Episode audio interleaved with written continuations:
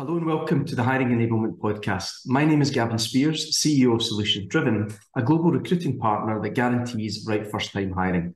In today's episode, we're going to talk about how TA functions can give a true ROI back to organisations because we see in many situations TA teams being measured purely on hires, but it's important to really measure the true business impact and ROI. I'm delighted to be joined by Dan Caines. Dan is a seasoned TA leader, having been in recruitment since, I think, 1999 and in house since 2001. He's worked across many sectors media, IT, consulting, business services, and medtech, and is currently the global head of TA at Nortal. Dan has had many successes throughout his career, but really enjoyed being part of a cutting edge team at Sky, and in fact, still utilises the things that he learned from today from that experience, as well as setting up a TA function from scratch that supported the company that he was working with grow from 300 to I think 1600 people in, in two years. Out with the day job, Dan is an officer in the cadet forces, very fitness focused, and also a TA geek, as well as get, getting back into hill walking and, and climbing where he lives in Scotland. So, Dan, delighted to have you part of the podcast. Thanks for having me, Gavin. No, good. No, no issue at all. So I think we'll, we'll jump in. I mean, I think I said at the start, we're today we're going to talk about the, the ROI of TA teams and really making sure that the business sees the true impact a TA organisation and function can can bring. Maybe maybe to start with, you know, in your experience, why do you think some organisations struggle to get that alignment from you know what TA are doing to the business goals, and therefore how do we show the true ROI of, of TA? I think um, when you look at it, TA the, the fault sort of lies on two sides. So one business tend to look at recruitment as a as a short term need. So we don't. If you look at a, yep. a, balance sheet, for example, if you suddenly go to recruit, then people go, "How do we save agency fees? Right, we bring in house recruiters in. We don't need to recruit anymore. We let them go." But yep. then on the TA side. Um, I think we're traditionally very bad at speaking business language. We tend to think inside out rather than outside in. Yeah. Uh, and I think because of that, we don't really start to we lose that commercial edge. And and actually, when you look at most organisations, without sales and without people, they have no business. Mm-hmm. Um, and I don't think TA look at it that way. And I think unfortunately, we spend too much time complaining about planning and why things can't happen, rather than start to think commercially about how they can and what benefit it gives that gives that gives to a business.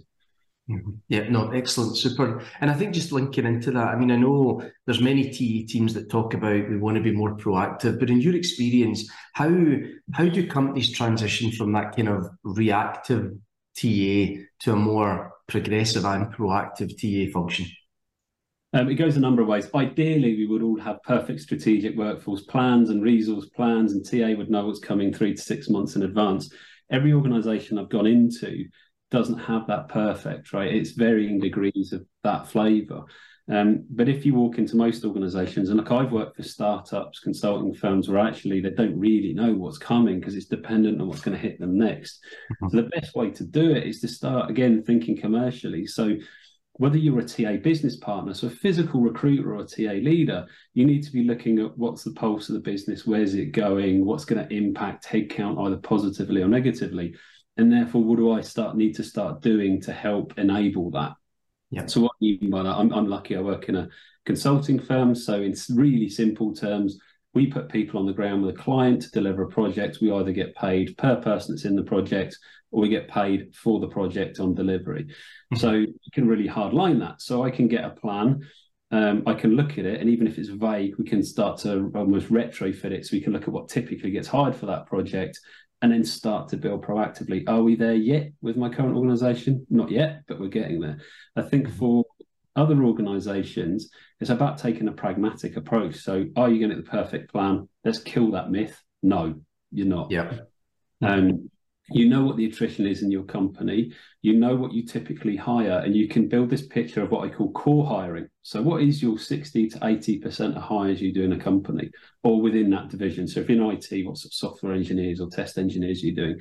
And therefore start to build pipelines where where you turn those pipelines into talent communities. So actually you're speaking to candidates you're engaging with them. They might not have a job you might have a job to give them, but you're keeping that pipeline going. And there's going to be attrition in that pipeline. You need to accept it. You need to build resilience on that.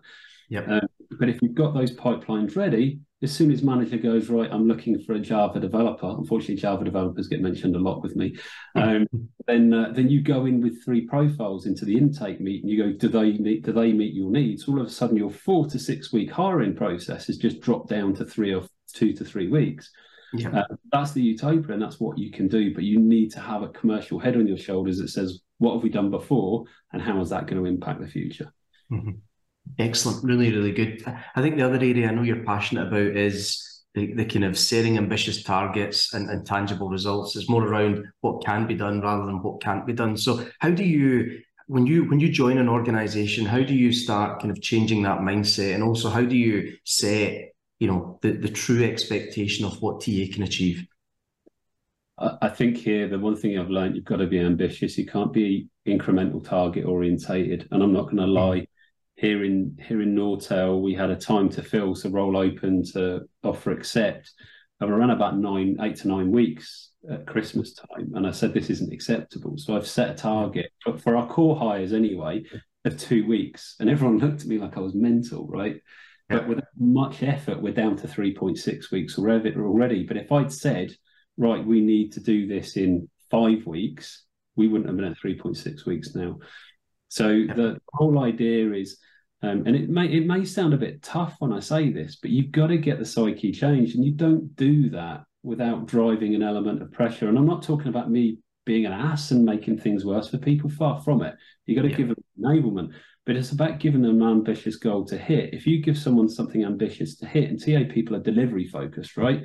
They're going to, no matter what, they're going to start talking about it. It's going to be how do we get to that rather than why not? Yeah. Because at the end of the day, you've set a goal, you're telling them the goal's not moving, you've told them that the board now know about this goal. Mm-hmm. So we've got to do it, right? How do we do it? Um, and I think in TA, we can be, and I know broad brush statements here, we can be a bit of we can't do that because.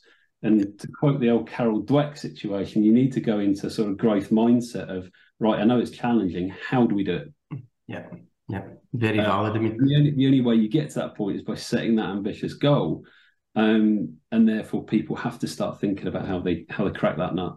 Mm-hmm.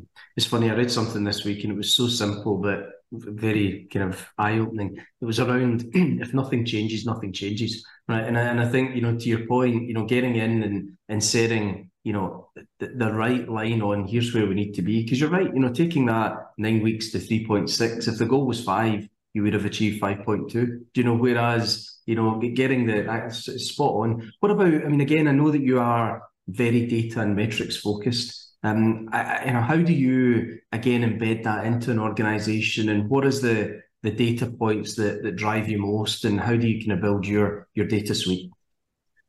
Um, so that can be a tough one from one organization to a next. So if mm-hmm. I think about Nortal when I came in, um, we had one ATS that was such a mess because everything was so country aligned and so different and so siloed that everyone did their own thing differently. So I had nine different mm. flavors of the same process. So you can imagine me data from that. I had veins crawling up the side of my head. Yeah. Um, so I think that the first thing when it comes to data, and hopefully this isn't too wordy, you need to make sure your processes are pretty well defined. They don't have to be perfect. They don't all have to be the same. But even if you've got sort of almost swim lanes of right, that type of recruitment does that, that type of recruitment does that, and so on and so on, um, you can start to measure that data. Now, unfortunately, a lot of applicant tracking systems don't give you advanced data. The data's sitting there, so you need to strap on something to the front of it, like a Power BI or a Tableau, whatever. Um, and then you need to understand what data makes a difference. Now, I go back to my first comment. You really need to start thinking outside in here. Lots of TA functions start measuring agency reliance, right? I've, I don't measure that, right? I don't measure lots of lots of in-house functions will start measuring other things as well that make no difference to the business whatsoever. So let's be really straight. In my head what makes a difference to the business? Speed of hire. Yep. quality of hire. Um, and then finally because whether you like it or not it's going to come up and that's cost per hire right? So mm-hmm. there's three things that make a difference to a business. Um, then you can add on other things into this. And one of the things i'm looking at at the moment and i'm working here is what is our impact on the bottom line? So if if we hire too slow, and I'm not just talking TA here, if the hiring manager is not effective and we hire too slow, what's the financial leakage from that? What's the revenue leakage?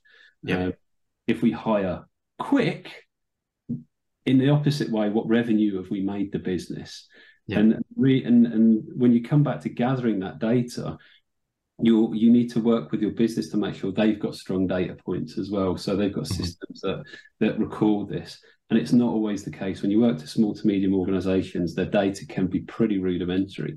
Um, so it's about understanding what you can conquer first and then influencing the business about what they can feed you in the sense of data. But that data needs to be clear, it needs to be business language, um, and it also needs to help TA and the business reverse engineer when things go wrong. So it takes away blame culture, it takes away emotion. So I'm coming to you as the hiring manager, Gavin, and saying, right, this isn't working. Here's the data behind it.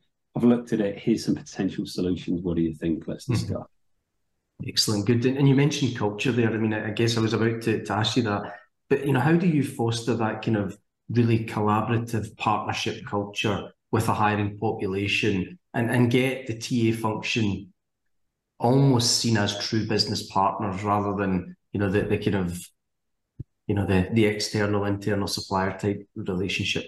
Yeah, let me be straight. This I think because of the way TA and the business operate traditionally a lot of organizations, this is an ongoing discussion. Mm-hmm. Uh, to me, I, I, really oversimplify it. If I go back to data, right, you yeah. need to go to them with facts, with figures, especially if you're recruiting in IT in these sorts of areas. Mm-hmm. They, they, don't talk about, they don't, they don't care about a recruiter bleating about the fact that none of these purple squirrels are on the market because you want a Java developer and a Superman tester all in the one. Yeah. The they don't care, right? They, they really don't care. Their attitude is just get it. I don't care. It's not my problem. Mm-hmm. Um, so actually, what you've got to do is you've got to change that dynamic from master slave, and you only do that by again. And I've said this a lot: speak their language, use facts, use data, stop the emotion. You've got to come in at it as if they're dealing with a project. When you plan a piece of recruitment or have a discussion, you're no longer talking about, right, just do interviews this date, just do interviews. No, forget that. It's a yeah. project plan. Think about yeah. delivery. If you get someone good, move on. Do you know what I mean? And actually yeah. start to start to work the same way as the business and they'll take you more seriously. Now there's one crucial element to this that we can't forget. We're in TA. If you've not recruited anyone, you've not delivered anyone, none of that means a thing. You've got to build your credibility by delivery. Yeah. So sometimes you're going to have to cut your cloth in a fairly rough way, but then mm-hmm. once you've done that, you can sharpen it up. And the key thing is about um, there's an attitude thing when it comes to this master slave thing in recruitment. We've got this habit of they could outsource us any moment, right? They could outsource us any moment, or yes, master, yeah. I'll do this. And there's no yeah. there's no data. We need to change this, right? If mm. I think even 10 years ago when I was a TA business partner, um, in fact, more than that. That's scary. Show my age. um, right. the, the things they did was I talked at their level. Yeah.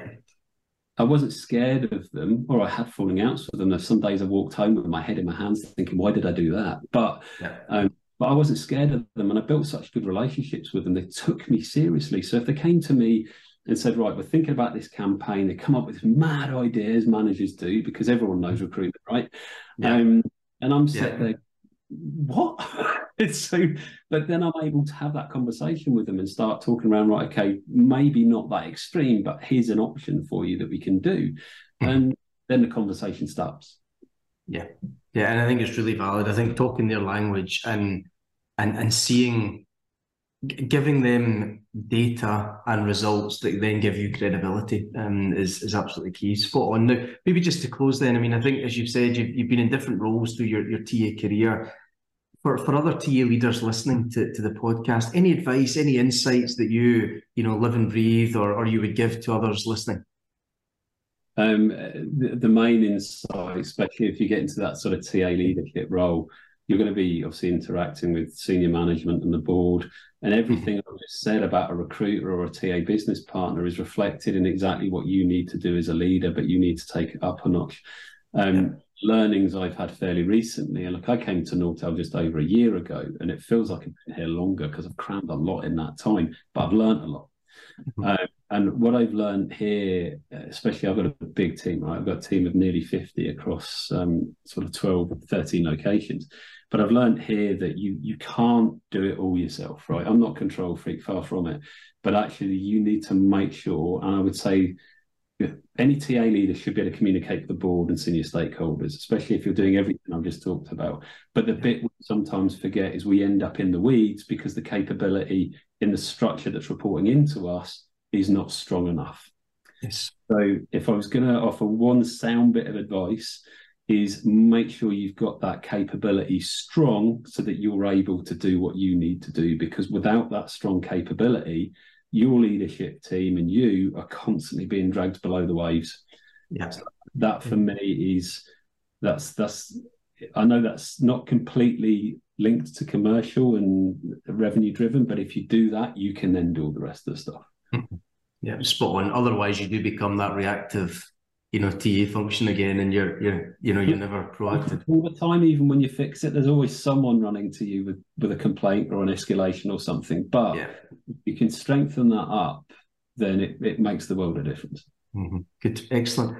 Super insights, Dan. I mean, I think the things that, that kind of stood out for me, I really liked the, the outside in piece, you know, and, and, and talking the business's language, leading with facts, you know, setting the ambitious targets and really pushing the boundaries of what has been the norm, you know, but also then what is the acceptable level going forward and, and also the insights you just gave. So excellent. Thanks again for, for your time, Dan. Really appreciate you being being on the, the podcast. Um, and also thanks to the listeners. Hope you've enjoyed the episode. If there's any feedback on other topics you would like to hear, then please let me know. But thanks again, Dan. Really appreciate your time. Thanks for having me, Gavin. Appreciate it. No worries. Take care.